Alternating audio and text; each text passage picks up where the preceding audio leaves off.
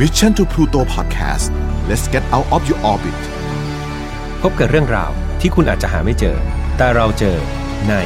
f i n a l f i l e Podcast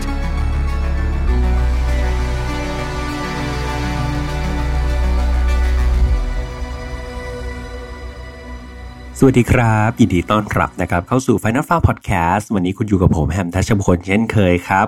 วันนี้เรามาถึง episode ที่ 67 กันแล้วนะครับ ถ้าว่ากันไปด้วยเรื่องของคดีฆาตกรรมเนี่ยตอนนี้หลาย ๆ คนหันมาฟัง content ประเภทนี้ค่อนข้างเยอะนะครับ ผมเห็นใน YouTube เนี่ยก็จะเห็นว่ามีช่องใหม่ ๆ ครับ เกิดขึ้นมามากมายเลย รวมถึงช่องดัง ๆ นะครับ ที่ทำมานานแล้ว แต่ถ้าถามถึงแรงจูงใจสำหรับเพื่อน ๆ อะไรคือแรงจูงใจที่ทำให้เพื่อน ๆ มาฟังเรื่องราวเกี่ยวกับคดีฆาตกรรมครับ คือเอาจริง ๆ เนี่ย ผมก็เห็นหลายๆคนเนาะที่เขาไม่ได้นิยมจะฟังเรื่องพวกนี้ แล้วเขาก็อาจจะคิดว่า เอ๊ะทำไมเรื่องมันโหดร้ายแบบเนี้ยมาฟังทำไมฟังแล้วก็จิตตกฟังไปทำไมอะไรแบบนี้ แต่สำหรับผมเองเนี่ยสิ่งที่เป็นแรงจูงใจเลยเนาะในการที่จะอชอบเสพเกี่ยวกับเรื่องคดีฆาตกรรมรวมถึงนำมาเล่าให้เพื่อนๆฟังเนี่ยเหตุผลก็คือแรงจูงใจนั่นเองครับงงไหมครับ คือแรงจูงใจของผมก็คือ แรงจูงใจของฆาตกร อ่าก็คือหมายถึงว่าผมเนี่ยมีแรงจูงใจในการที่จะอยากรู้เกี่ยวกับคดีฆาตกรรมก็ว่าก็เพราะว่าผมเนี่ยอยากจะรู้แรงจูงใจของฆาตกรครับ ผมเนี่ยอยากจะรู้ว่าอะไรหนอหรือสาเหตุอะไรนะที่เป็นแรงจูงใจให้คนคนหนึ่งเนี่ย กระทำลงมือทำร้ายคนอีกคนหนึ่งได้ คือบางคดีเนี่ยผู้ถูกกระทำเป็นภรรยา เป็นลูกเป็นคนในครอบครัวด้วยซ้ำนะครับ คนที่เราน่าจะต้องรักมากที่สุด แต่เขาเนี่ยกลับเลือกลงมือได้ หรือแม้แต่คดีฆาตกรรมบางคดีเนี่ยเขาก็เรียกว่ากระทำแบบไม่เลือกเหยื่อเลยครับไอการไม่เลือกเหยื่อเนี่ยมันไม่ได้แปลว่าไม่มีแรงจูงใจนะครับเพื่อนๆคือจริงๆมันมีแรงจูงใจครับ แต่ว่าแรงจูงใจนั้นนะมันไม่ได้มาจากสาเหตุหรือเหตุผลส่วนตัว แต่อาจจะมาจาก เหตุผลด้านอื่นๆครับ เช่น สภาวะทางจิต หรือกระทำไปเพื่อตอบอสนองความคิดที่มันบิดเบี้ยว จากปมอะไรในอดีตอะไรอย่างเงี้ยเป็นต้น ดังนั้นแรงจูงใจของคดีต่างๆนี่ครับเป็นสิ่งที่ดึงดูดให้ผมเนี่ยอยากจะ รู้เรื่องราวของคดีฆาตกรรม แล้วก็อยากที่จะนำมาเล่าให้เพื่อนๆฟัง แล้วเพื่อนๆล่ะครับ มีแรงจูงใจอะไรที่ทำให้ชอบคอนเทนต์หรือว่าเรื่องราวของคดีฆาตกรรม ยังไงคอมเมนต์กันไว้เดี๋ยวผมจะเข้าไปอ่านนะครับ คืออยากจะทราบจริง ๆ และอีกหนึ่งสาเหตุครับที่อยากจะนำเรื่องราวแบบเหล่านี้มาเล่าให้เพื่อนๆฟัง ก็คือสิ่งที่ผมพูดอยู่ในคำเตือนทุก ๆ ครั้งก่อนเล่า นั่นก็คือ ฝ่ายนอตฟาวครับไม่สนับสนุนความรุนแรงทุกประเภท และทุกเรื่องที่นำมาเล่าเนี่ยอยากจะให้เพื่อนๆฟังไว้เป็นแนวทางครับในการป้องกันตัวเอง เรามาร่วมกันถอดบทเรียนที่มันเลวร้ายเนาะในอดีตไม่เกิดกับเรา แล้วก็คนที่เรารักนะครับ เข้าคดีวันนี้กันเลยดีกว่า คดีในวันนี้ครับมันมีเรื่องราวที่มันมีสิ่งลี้ลับ พอสมควรเลย ดังนั้นเพื่อนๆที่กลัวเกี่ยวกับเรื่องที่มันเหนือธรรมชาติอาจจะทำใจในการฟังนิดนิดนึงนะครับ เรื่องราวนี้ครับมันค่อนข้างจะนานและต้องย้อนกลับไปเมื่อปี 1896 ครับ หรือว่าย้อนไป 125 ปีกันเลยทีเดียว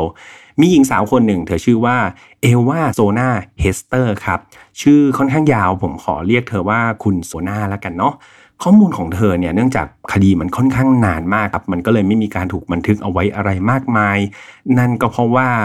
อย่างที่บอกครับสมัยนั้นการจัดเก็บข้อมูลอะไรมันก็ไม่ได้ดีเหมือนกับปัจจุบัน ดังนั้นเท่าที่หาข้อมูลมาได้เนี่ยเขาบอกว่าเธอเนี่ยครับเกิดในช่วงปี 1873 ที่เมืองกรีนเบียครับรัฐเวสต์เวอร์จิเนียสหรัฐอเมริกา แต่ช่วงชีวิตในวัยเด็กของคุณโซนาจนถึงวัยรุ่นเนี่ยมันก็ไม่ได้มีข้อมูลในที่ ถูกบันทึกเอาไว้ แค่บอกว่าเธอเนี่ยถูกเลี้ยงมาแถวแถวริชแลนนะครับ จนกระทั่งเกิดเติบโตเป็นสาว แล้วก็มาถึงในเดือนตุลาคมปี 1896 ครับ คุณโซนาตอนนั้นอายุได้ 23 ปี ก็เรียกว่าเข้าสู่ช่วงของวัยรุ่นนะครับ เป็นสาวสะพรั่งกันเลยทีเดียว เธอได้เจอกับชายหนุ่มคนหนึ่ง ซึ่งดูเหมือนเธอก็ไม่ได้คุ้นหน้าคุ้นตากับผู้ชายคนนี้ครับ แล้วคาดว่าชายหนุ่มคนนี้น่าจะเพิ่งย้ายจากเมืองอื่น เข้ามาอยู่ในเมือง กีนเบียแห่งนี้ชายหนุ่มคนนี้ครับ มีชื่อที่เรียกยากและยาวมากๆ เขาชื่อว่าอีลัสมุสสตริปบิงเทาชูนะครับโหเรียกยากจริงๆ เข้าใจว่าชื่อสมัยก่อนอาจจะค่อนข้างยาว ดังนั้นผมขอเรียกเขาว่านายชูแล้วกันนะครับ ดังนั้นมี 2 คนเนาะ ผู้หญิงชื่อโซนาผู้ชายชื่อชูครับ ไม่ค่อยจะมีคนรู้เรื่องราวและที่ไปที่มาของนายชูอีกเช่นเดียวกันว่าเขาเป็นใครมาจากไหนแต่เหมือนนายชูเนี่ยเขาต้องการที่จะย้ายมาอยู่เมืองกินเบียเนี่ยก็เพื่อที่จะตั้งต้นชีวิตอะไรใหม่ ๆ โดยอาชีพที่เขาเลือกครับ ในเมืองนี้ก็คือเป็นช่างตีเหล็กที่ร้านตีเหล็กของนายเจมส์คุกชองส์นะครับโซนาครับได้มีโอกาสพบกับนายชูเนี่ยในเมืองโดยบังเอิญ แต่นั่นมันทำให้ทั้งคู่ครับ ต่างตกหลุมรักซึ่งกันและกันตั้งแต่แรกเห็น และโซนาครับกับชูก็ตกลงที่จะคบหาดูใจกันในเวลาต่อมา แต่ว่าคุณแม่ของโซนาครับเธอชื่อว่าแมรี่เจน คือคุณแมรี่เจนเนี่ยเขาไม่ค่อยเห็นด้วยนะกับการคบหาของสองคนนี้ นั่นก็เพราะว่าแมรี่เจนเนี่ยเธอไม่เคยรู้จักนายชูมาก่อนเลย ไม่รู้เลยว่าหัวนอนปลายเท้านายชูเนี่ยมาจากไหนทำอะไรมาก่อน แต่เนื่องจากเธอเห็นว่าลูกสาวของเธอครับโซนาเนี่ย ตอนที่คบหากับนายชู มันก็ดูมีความสุขดีดูเธอ happy มากๆ นั่นทำให้แมรี่เจนครับ ก็ไม่ได้คิดจะขัดขวางอะไรก็เรียกว่าดูห่างๆอย่างห่วงๆนะครับ ตามสาของคุณแม่ หลังจากโซน่ากับชูเนี่ยคบกันได้ไม่นานครับ ทั้งคู่ก็ตัดสินใจที่จะแต่งงานกัน ในตอนแรกครับคุณแมรี่เจนที่เป็นคุณแม่เนี่ยเรียกว่าโอ้โหคัดค้านอย่างมากครับในการแต่งงานนี้ แล้วก็อยากให้โซนาเนี่ยดูนิสัยแล้วก็ใช้เวลาในการคบหากับชูให้มันมากกว่านี้ซะหน่อย แต่อย่างไรก็ดีครับโซนาเธอก็หัวรันแล้วก็ยืนกลานครับว่าอยากจะแต่งงานกับชูให้ได้ และถ้าเกิดคุณแม่ไม่ยอมเนี่ยเธอคิดจะหนีไปกับนายชูซะเลย นั่นทำให้แมรี่เจนครับต้องยอมให้ลูกสาวของเธอเนี่ยแต่งงานกับนายชูที่เธอก็ไม่ค่อยจะรู้จักผู้ชายคนนี้ครับแล้วก็เธอก็ไม่ค่อยที่จะเต็มใจที่จะยกลูกสาวให้สักเท่าไหร่ครับต่อมาในวันที่ 23 มกราคมปี 1897 ครับ หรือว่าหลังจากแต่งงานไปได้ประมาณ 3 เดือนเนี่ย วันนั้นครับนายชูเขาก็ออกไปทำงานที่ร้านตีเหล็กแบบเดิมทุกวันเลย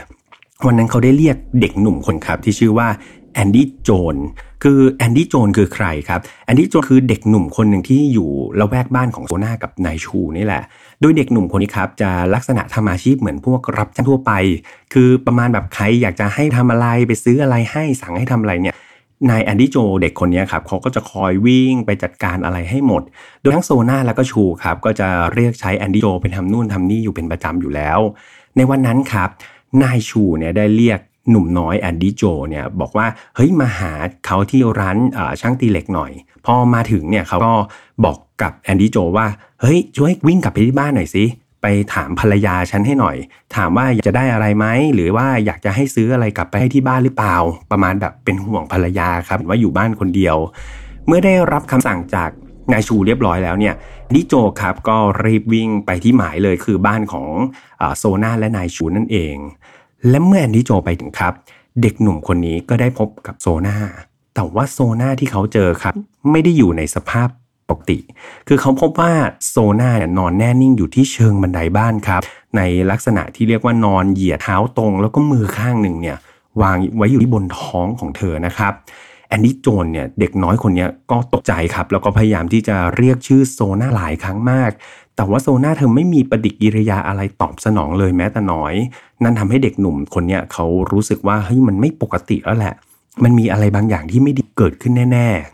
แต่ด้วยที่ความแต่ด้วยความที่แอนดี้โจเนี่ยมันยังอายุยังน้อยนะครับ เขาตกใจสุดขีดขนาดนี้คนแรกที่เขานึกถึงเลยก็คือคุณแม่ของเขาครับแอนดี้โจนหนุ่มน้อยครับแทนที่จะวิ่งไปบอกตำรวจหรือไปบอกคุณหมอครับเขาวิ่งกลับบ้านตัวเองก่อนเลยครับ เพื่อไปบอกคุณแม่ของเขา แต่เมื่อคุณแม่ของแอนดี้โจนเนี่ยทราบเรื่องจากหนุ่มน้อยคนนี้ก็บอกว่า เฮ้ย ลูกไม่ควรจะมาบอกแม่นะ คนที่บอกอะควรจะเป็นนายชูสามีของโซน่ามากกว่า ส่วนเธอนะครับจะทำหน้าที่ในการไปตามหมอสักคนหนึ่งเนี่ยให้รีบไปที่บ้านของโซน่าเพื่อดูอาการของหล่อน ตอนนั้นครับแอนดี้โจนหนุ่มน้อยก็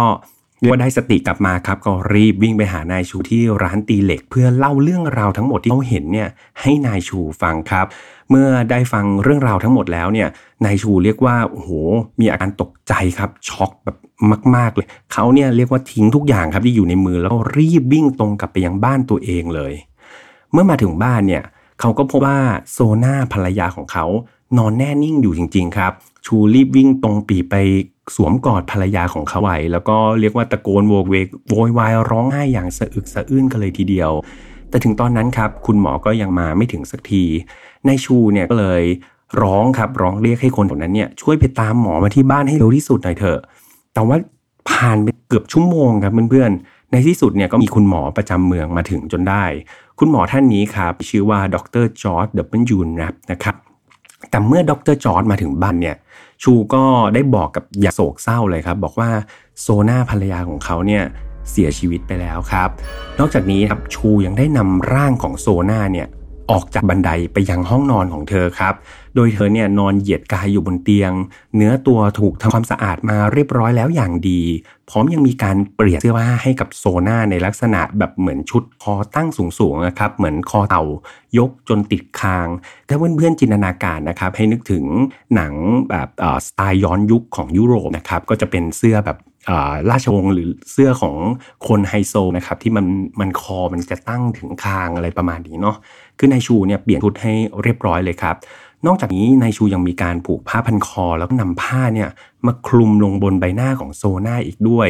โดยเขาได้บอกกับคุณหมอว่าที่เขาทำทุกอย่างไปเนี่ย เพราะว่าเนี่ยคือชุดโปรดของโซนาเลยนะ เขาอยากให้เธอเนี่ยใส่มันเป็นครั้งสุดท้าย คือเอาจริง ๆ การกระทำแบบนี้มันไม่ถูกต้องเลยใช่ไหมครับเพื่อนๆ คือทางด้านการชนสูตรศพเนี่ย การไปย้ายเคลื่อนย้ายศพเอง หรือมาทำความสะอาดศพเองเปลี่ยนชุดอะไรแบบเนี้ย มันเป็นการลบหลักฐานทั้งหมดเลยครับ ที่แบบจะสามารถชี้มูลเหตุในการเสียชีวิตได้อีกทั้งตามวัฒนธรรมประเพณีของเมืองในตอนนั้นนะครับเพื่อนๆเขาบอกกันว่าคนที่สามารถชำระล้าง ศพได้นะครับร่างกายของศพเนี่ยจะมีเพียงหญิงสาวพื้นเมืองเท่านั้นครับแต่นายชูเนี่ยต่อให้เป็นสามีเอาจริง ๆ ตามวัฒนธรรมอะเขาก็ทำไม่ได้นะ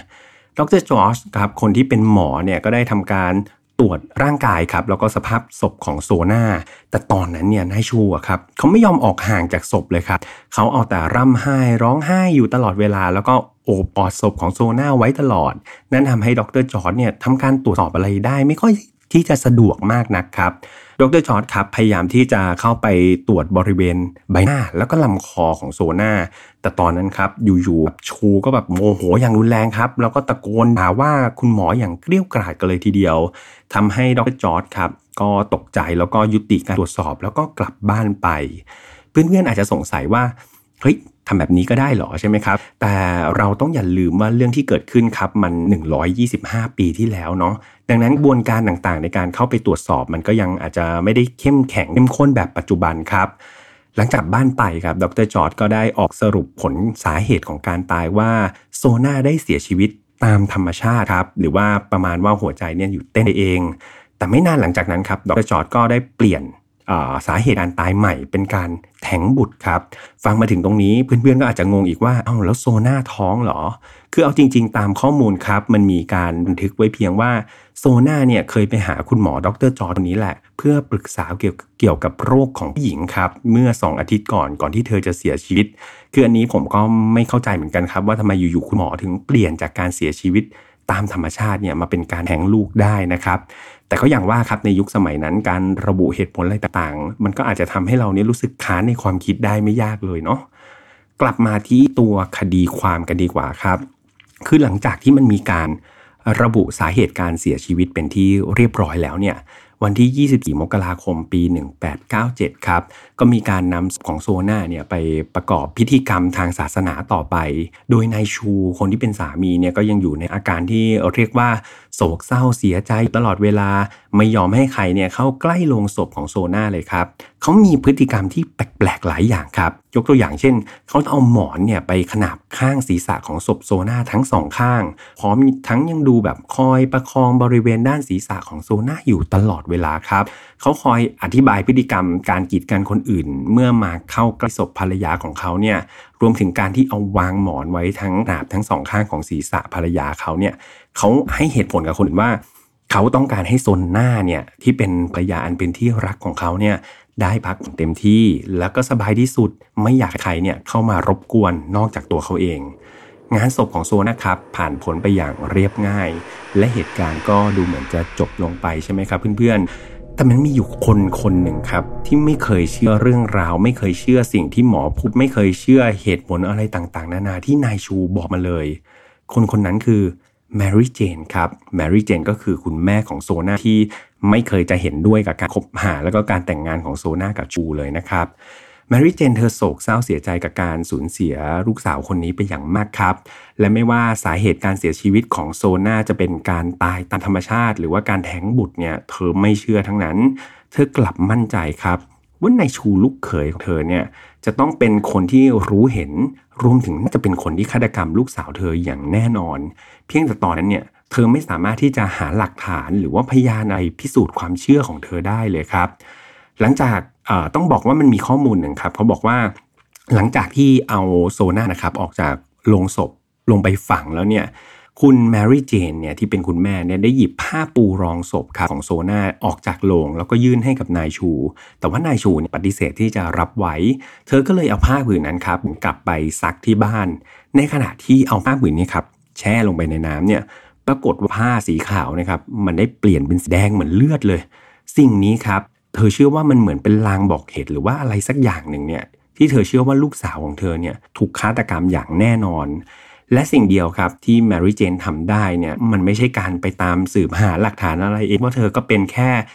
ผู้หญิงคนหนึ่งในเมืองเท่านั้นเอง แต่สิ่งที่เธอทำครับคือการที่เธอเนี่ยไปหลุมศพของโซนาลูกสาวของเธอทุกวันเลย แล้วก็ไปสวดภาวนาครับ ขอให้ดวงวิญญาณของโซนาเนี่ยกลับมาหาเธอหน่อยมาบอกความจริงหน่อย ว่าสุดท้ายแล้วความจริงมันคืออะไร เกิดอะไรขึ้นกับลูกของแม่กันแน่แมรี่เจนครับเฝ้าทำแบบนี้ครับไปหลุมศพไปสวดภาวนาแบบเนี้ยสี่อาทิตย์ครับ จนกระทั่งคืนหนึ่งครับ เธอได้เจอกับสิ่งที่มันประหลาดมากๆครับเพื่อนๆในขณะที่แมรี่เจนเนี่ยกำลังเข้านอน เธอได้เห็นแสงสว่างครับ ลักษณะเป็นกลุ่มเป็นก้อนเนี่ยลอยอยู่ในอากาศเลย โดยก้อนกลุ่มแสงเนี่ยมันดูสุกสว่างมากมันสว่างจ้าไปทั้งห้องนอนของเธอเลยบรรยากาศในห้องนอนของแมรี่เจนครับจากอากาศธรรมดาธรรมดาเนี่ยอยู่ๆมันก็เย็นเยือกครับ เย็นเฉียบมาเลย แล้วก็บรรยากาศมันอึมครึมไปหมด และแล้วครับ กลุ่มไฟที่มันลอยอยู่เพื่อนๆ มันได้กลายเป็นรูปร่างของหญิงสาวคนหนึ่งแมรี่เจนได้เห็นก็รู้โดยทันทีครับ ว่าเนี่ยคือวิญญาณของโซนาลูกสาวของเธอที่เพิ่งเสียชีวิตไปนั่นเอง และนี่คงเป็นผลจากการที่เธอเนี่ยเฝ้าสวดภาวนาหน้าหลุมศพของโซนามาตลอดครับ ดวงวิญญาณของโซนาปรากฏต่อหน้าของแมรี่เจน หลังจากนั้นก็เริ่มที่จะร้องห่มร้องไห้ครับ แล้วก็บอกเล่าเรื่องราวต่างๆ เธอบอกว่านับตั้งแต่เธอแต่งงานกับนายชูมาเนี่ย นายชูไม่เคยเป็นสามีที่ดีเลยครับ นายชูมักจะทำร้ายร่างกายแล้วก็จิตใจของเธออย่างรุนแรง สม่ำเสมอทำร้ายอยู่ทุกๆวัน ทั้งๆทที่ก่อนแต่งงานเนี่ยเขาไม่เคยเป็นแบบนี้มาก่อน จนกระทั่งวันที่เกิดเหตุในชูตอนนั้นกลับมาจากร้านตีเหล็กครับ กลับมาที่บ้านด้วยความเหนื่อยล้า แต่เขาก็พบว่าอาหารที่โซน่าจัดเตรียมไว้ครับ มันไม่ถูกใจเขาซะเลย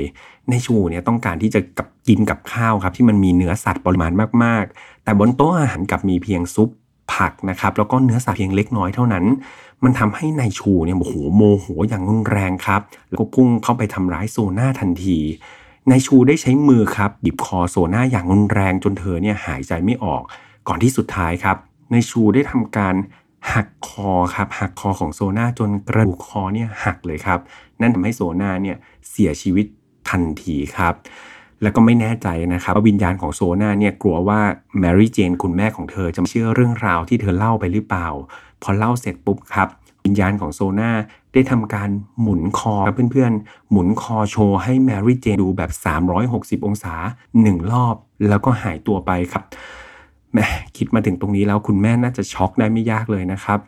และที่สำคัญครับ แมรี่เจนไม่ได้เจอดวงวิญญาณของโซนาลูกสาวแค่คืนเดียวครับ แต่เธอเจอเหตุการณ์แบบนี้แบบเป๊ะเลย 4 คืนครับ ดวงวิญญาณเนี่ยจะมาหา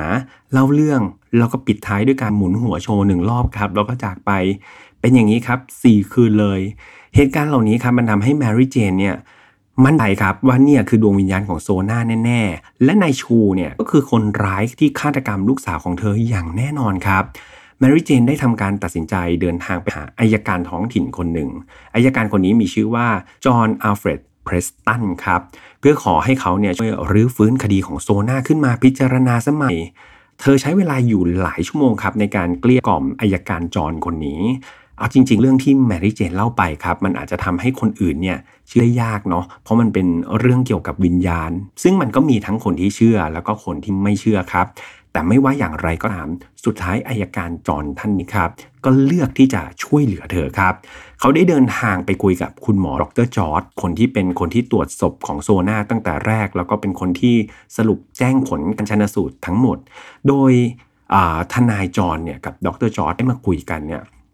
ดรจอร์จก็ได้บอกว่า เฮ้ยจริง ๆ วันนั้นน่ะเขาไม่สามารถที่จะตรวจสอบร่างกายของโซนาได้อย่างละเอียดมากนัก นั่นก็เพราะว่าในชูเนี่ย คอยขัดขวางเขาอยู่ตลอดเวลา แถมในระหว่างที่พยายามจะตรวจช่วงใบหน้าแล้วก็ลำคอของโซนาเนี่ยก็ดูนายชูแบบต้องวาดไล่ออกมาเป็นหมูเป็นหมากันเลยทีเดียว และนี่เองครับทำให้อายการจอร์เนี่ยเขารู้สึกว่าเฮ้ยเรื่องนี้มันน่าจะมีบางอย่างไม่ปกติแล้วจริงๆแหละและเพราะ การตรวจสอบสภาสภาพศพในวันเกิดเหตุนะครับมันไม่สมบูรณ์อายการจรครับก็เลยทำเรื่องครับให้มีการขุดศพโซนาขึ้นมาใหม่อีกครั้งเพื่อทำการชันสูตรใหม่ทั้งหมดครับและแล้วในที่สุดวันที่ 22 เดือนกุมภาพันธ์ปี 1897 ศพของโซนาครับก็ถูกขุดขึ้นมาอีกหนึ่งครั้ง แพทย์ได้ใช้เวลาในการชันสูตรศพของโซน่าใหม่ครับถึง 3 วัน โดยตลอดช่วงเวลาที่การชันสูตรนั้นนะครับต้องบอกว่าชูเนี่ยต้องถูกนำตัวมาเป็นพยานในห้องชันสูตรอยู่ตลอดเวลาครับมันเป็นเหมือนกฎหมายของสมัยนั้น และเขาเนี่ยแสดงอาการแบบไม่พอใจอยู่ตลอดเวลาครับที่แบบเฮ้ยทำไมเจ้าหน้าที่เนี่ยต้องมาขุดศพภรรยาเขาอีกครั้งหนึ่งและในสุดครับ ผลการชันสูตรก็ออกมาชัดเจนว่า คอของโซน่านั้นหักจริง ๆ ครับ โดยหัวของเธอเนี่ยสามารถที่จะบิดหมุนได้ 360 องศาแบบที่แมรี่เจนเนี่ยบอกมาเลยอย่างน่าเหลือเชื่อมาก ๆบริเวณรอบคอของโซน่าครับมีรอยนิ้วมือครับแล้วก็ลักษณะเนี่ยมันถูกกดช้ำแบบลักษณะเหมือนโดนบีบกดอย่างรุนแรงครับกล้ามเนื้อบริเวณลำคอของเธอถูกทำร้ายอย่างรุนแรงเช่นเดียวกัน จนกล้ามเนื้อรอบคอเนี่ยฉีกขาด หลอดลมของเธอถูกกดทับอย่างรุนแรงเหมือนกันครับ แน่นอนว่าผลการชนสูตรก่อนหน้าเนี่ยไม่ว่าจะเป็นการตายด้วยธรรมชาติหรือการแท้งบุตรเนี่ยมันไม่ถูกต้องอย่างแน่นอน แต่ผลการชนสูตรที่แท้จริงก็คือรอบนี้ ซึ่งระบุอย่างชัดเจนครับว่าเธอถูกฆาตกรรมครับชูได้กลายเป็นผู้ต้องสงสัยอันดับหนึ่งของคดีนี้โดยทันที เขาถูกนำตัวขึ้นศาลครับ ในข้อหาฆาตกรรม ในระหว่างที่พิจารณาคดี ชูนะครับก็ถูกฝากขังในห้องขังที่ชื่อว่าเรวิสเบิร์กครับ ตอนที่เขาถูกฝากขังเนี่ยมันก็มีการที่จะพยายามไปตรวจสอบประวัติของนายชูอย่างละเอียดใช่ไหมครับเพื่อนๆว่าเฮ้ยตกลงเนี่ยนายชูเขาเป็นใครมาจากไหนกันแน่ และข้อมูลที่พบมันก็ค่อนข้างน่าตกใจครับ เขาพบว่านายชูคนนี้ครับเคยเข้าคุกมาก่อนด้วยข้อหาลักขโมยก่อนที่จะย้ายมาอยู่ที่เมืองกีนเบียแห่งนี้ นอกจากนี้เขายังพบว่านายชูเคยแต่งงานมาแล้วถึง 2 ครั้ง โดยครั้งแรกครับภรรยาของนายชูเนี่ย เรียกว่าแต่งงานกันได้ไม่นานก็หอบผ้าหอบผ่อนหนีบลูกครับหนีนายชูไปเลย แล้วก็อย่าล้างกันไปโดยให้เหตุผลว่า เธอเนี่ยทนกับพฤติกรรมอันรุนแรงของนายชูไม่ไหวครับ ส่วนภรรยาคนที่สองนายชูเนี่ยเสียชีวิตครับเพื่อนๆ โดยมีการระบุสาเหตุการเสียชีวิตว่าคอหักอันเกิดจากอุบัติเหตุครับ หลังจากแต่งงานกันได้ไม่ถึงปี ฟังแล้วกรณีที่2นี่มันคล้ายคลากับกรณีของคุณโซน่ามากๆเลยใช่ไหมครับ คือในตอนนั้นเนี่ยนายชูได้ให้การสารว่า ในวันที่เกิดเหตุเนี่ยเขากับภรรยาคนที่สองตอนนั้นเนี่ยกำลังช่วยซ่อมหลังคาบ้านกันอยู่ และในขณะที่แบบเขาเนี่ยก็ต้องปีนบันไดใช่ไหมครับเขาก็ยกอิฐขึ้นไปด้วยยกอิฐยกกระเบื้องอะไรพวกเนี้ยปีนขึ้นไปบนหลังคาแต่แล้วเนี่ยพลาดครับ จังหวะนั้นเนี่ยอิฐก้อนอิฐก้อนหนึ่งกับพวกกิ่งของหนักๆ บางส่วนเนี่ยมันดันหลุดมือลงมาครับแล้วก็หล่นลงมาเนี่ยโดนหัวภรรยาที่อยู่ข้างล่างตรงฐานบันไดเขาปีนขึ้นไปพอดีเลยทำให้ภรรยาของเขาเนี่ย คอหักแล้วก็เสียชีวิตคาที่ ก็ไม่น่าเชื่อครับว่าผลการตัดสินครั้งนั้นจะทำให้นายชูเนี่ยรอดผลความผิดทำให้เขาเนี่ยมีโอกาสที่จะย้ายเข้ามาในเมืองอกินเบียนะครับแล้วก็เจอกับโซนาแล้วก็แต่งงานเป็นครั้งที่ 3 กลับมาที่คดีครั้งนี้นะครับเพื่อนๆ แม้ว่าสภาพแวดล้อมต่างๆเนี่ยมันจะชี้ชัดไปว่านายชูเนี่ยคือคนร้ายแน่ บวกกับประวัติเนี่ยที่ค่อนข้างโชคโชน แล้วก็ผิดปกติของนายชู แต่ว่านายชูครับเขาไม่ทำการยอมรับในความผิดที่เกิดขึ้นเลย แล้วเขาพูดอย่างมั่นใจครับว่าเขาเนี่ยต้องรอดพ้นจากคดีนี้แน่ๆเลยเพราะมันไม่มีหลักฐานอะไรมามัดตัวเขาได้ครับ นี่คือสิ่งที่นายชูเนี่ยพูดกับทุกๆคนนะครับการพิจารณาคดีครับได้เริ่มต้นในวันที่ 22 มิถุนายนตอนนั้นแมรี่เจน คุณแม่ของโซนาเนี่ยก็เข้ามาเป็นพยานในคดีนี้ด้วย แม้คำให้การของเธอเนี่ยจะมีเรื่องของผีสางบิดาลรวมอยู่ด้วยครับ แต่ก็ดูเหมือนว่ามีคณะลูกขุนบางท่านเนี่ยที่เชื่อในสิ่งที่เธอเนี่ยเล่ามาจริง ๆ และด้วยการพิจารณาทั้งหลักฐาน ทั้งพยานแวดล้อมก็ข้อมูลต่างๆ ทางด้านการแพทย์ครับ คณะลูกขุนเชื่อว่าชูเป็นผู้กระทำผิดจริงครับ แล้วก็ได้ตัดสินให้เขาเนี่ยต้องโทษจำคุก ตลอดชีวิตครับ หลังคำตัดสินออกมาเนี่ยมีประชาชนจำนวนไม่น้อยเลยครับ ที่เขาเนี่ยไม่พอใจกับคำตัดสินของศาลแล้วก็อยากให้ศาลเนี่ยสั่งประหารชีวิตนายชูโดยการแขวนคอซะมากกว่า มีกลุ่มคนเนี่ยเรียกว่าหลายคนเลยครับที่แบบรวมกลุ่มกันอยู่ที่หน้าศาลเพื่อเตรียมที่จะประชาทันนายชูนะครับ แต่สุดท้ายเนี่ยเจ้าหน้าที่ตำรวจครับก็ควบคุมสถานการณ์เอาไว้ได้ วันที่ 11 กรกฎาคมครับในปีเดียวกันนั้นนายชูก็ต้องก้มหน้าก้มตาเข้าคุกไปอย่างไม่มีสิทธิ์ผ่อนผัน แต่ว่านายชูก็ไม่ได้อายุยืนมากครับ หลังจากที่ติดคุกไปได้เพียงแค่ 3 ปี ในวันที่ 13 มีนาคมปี 1990นายชูก็เสียชีวิตครับ จากการเจ็บป่วยด้วยโรคระบาดในคุกเรื่องราวดวงวิญญาณมาช่วยไขคดีแบบนี้ครับ มันก็มีคนตั้งชื่อเรื่องราวนี้ว่ากีนเบียโกส์ นะครับก็คือผีกินเบียร์อะไรประมาณนี้แหละ ซึ่งยังมีการเล่าขานจนถึงปัจจุบันครับ หากเพื่อนๆเนี่ยมีโอกาสไปเที่ยวที่เมืองกินเบียร์แห่งนี้ก็สามารถที่จะแวะเวียนไปดูบริเวณหลุมศพของคุณโซนาได้นะ ตอนนี้นะครับทางรัฐบาลเนี่ยก็ได้มีการทำป้ายเนี่ยที่บอกเล่าเรื่องราวอันน่าเหลือเชื่อเกี่ยวกับเหตุการณ์นี้ครับไว้แถวๆสุสานที่ฝั่งล่างของเธออยู่ด้วย โดยป้ายนั้นครับมีการสลักข้อความซึ่งผมแปลเป็นภาษาไทยให้นะครับ ประมาณว่า มีศพที่ถูกฝังในสุสานแห่งนี้ ชื่อว่าโซนาเฮสเตอร์ชูผลชันสูตรการเสียชีวิตของเธอในปี 1897 ถูกแจ้งว่าเป็นการตายตามธรรมชาติ จนกระทั่งวิญญาณของเธอปรากฏให้แม่ของเธอได้เห็น และเอาเรื่องราวอันเลวร้ายทั้งหมดว่าเธอถูกสามีฆ่าตายได้อย่างไรศพของเธอถูกขุดขึ้นมา มาทำการชันสูตรและตรวจสอบอีกครั้ง ก่อนที่ผลจะออกมาบอกว่า ชูสามีของเธอ มีความผิดในข้อหาฆาตกรรมจริง และถูกตัดสินให้จำคุกในรัฐแห่งนี้ และนี่เป็นกรณีเดียวที่คำให้การจากดวงวิญญาณมีผลในการช่วยตัดสินสืบหาฆาตกรได้ ก็นี่นะครับก็เป็นคำที่แปลออกมาจากป้ายนะครับที่รัฐบาลทำไว้บอกเล่าเรื่องราวเหล่านี้ ก็เป็นอันจบคดีที่มันค่อนข้างพิลึกพิลั่นนี้ไปนะครับ ใครที่ติดตาม File Not Found มาตลอดนะครับก็จะพบว่าเฮ้ยเอาจริง ๆ คดีนี้มันคล้ายๆ กับคดีโรงนาสีเลือดครับที่ผมเล่าไปใน episode ที่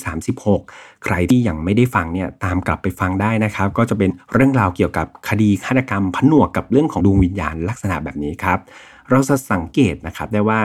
ยุคที่มันมีเทคโนโลยียังไม่ได้พัฒนาถึงขนาดนี้ครับ เรื่องของความเชื่อสิ่งลี้ลับมันก็ดูเป็น เขาเรียกว่าอะไรมันเป็นเรื่องราวที่แบบมีส่วนสำคัญไม่แพ้กับเรื่องของการสืบสวนคดีเลยทีเดียวใช่ไหมครับเพื่อนๆคือเอาจริงๆเนี่ยถ้าเป็นปัจจุบันนายชูมันก็ไม่ควรจะรอดตั้งแต่ตอนที่ไม่ยอมให้คุณหมอไปตรวจสอบศพอย่างละเอียดแล้วละครับคงไม่ต้องถึงกับมือของวิญญาณ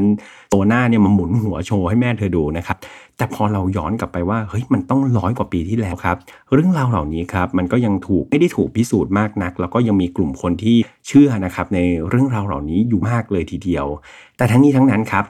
ก็ไม่อาจที่จะไปลบหลู่ความเชื่อของใครได้ทั้งสิ้นเนาะสำหรับใครที่ยังเชื่อเรื่องแบบนี้ครับเอาจริง ๆ ก็เป็นสิทธิส่วนบุคคลจริงๆครับขอเพียงแต่ว่าจงเชื่ออย่างมีสติอย่าถึงขั้นกับงมงายนะครับอย่าให้มันก่อความเสียหายให้กับตัวเราเอง แล้วก็คนรอบข้างครับ ส่วนคนที่ไม่ได้เชื่อเรื่องแบบเนี้ย เอาจริงๆ ผมอยากให้เคารพครับ แล้วก็ให้เกียรติกับคนที่เขาเชื่อ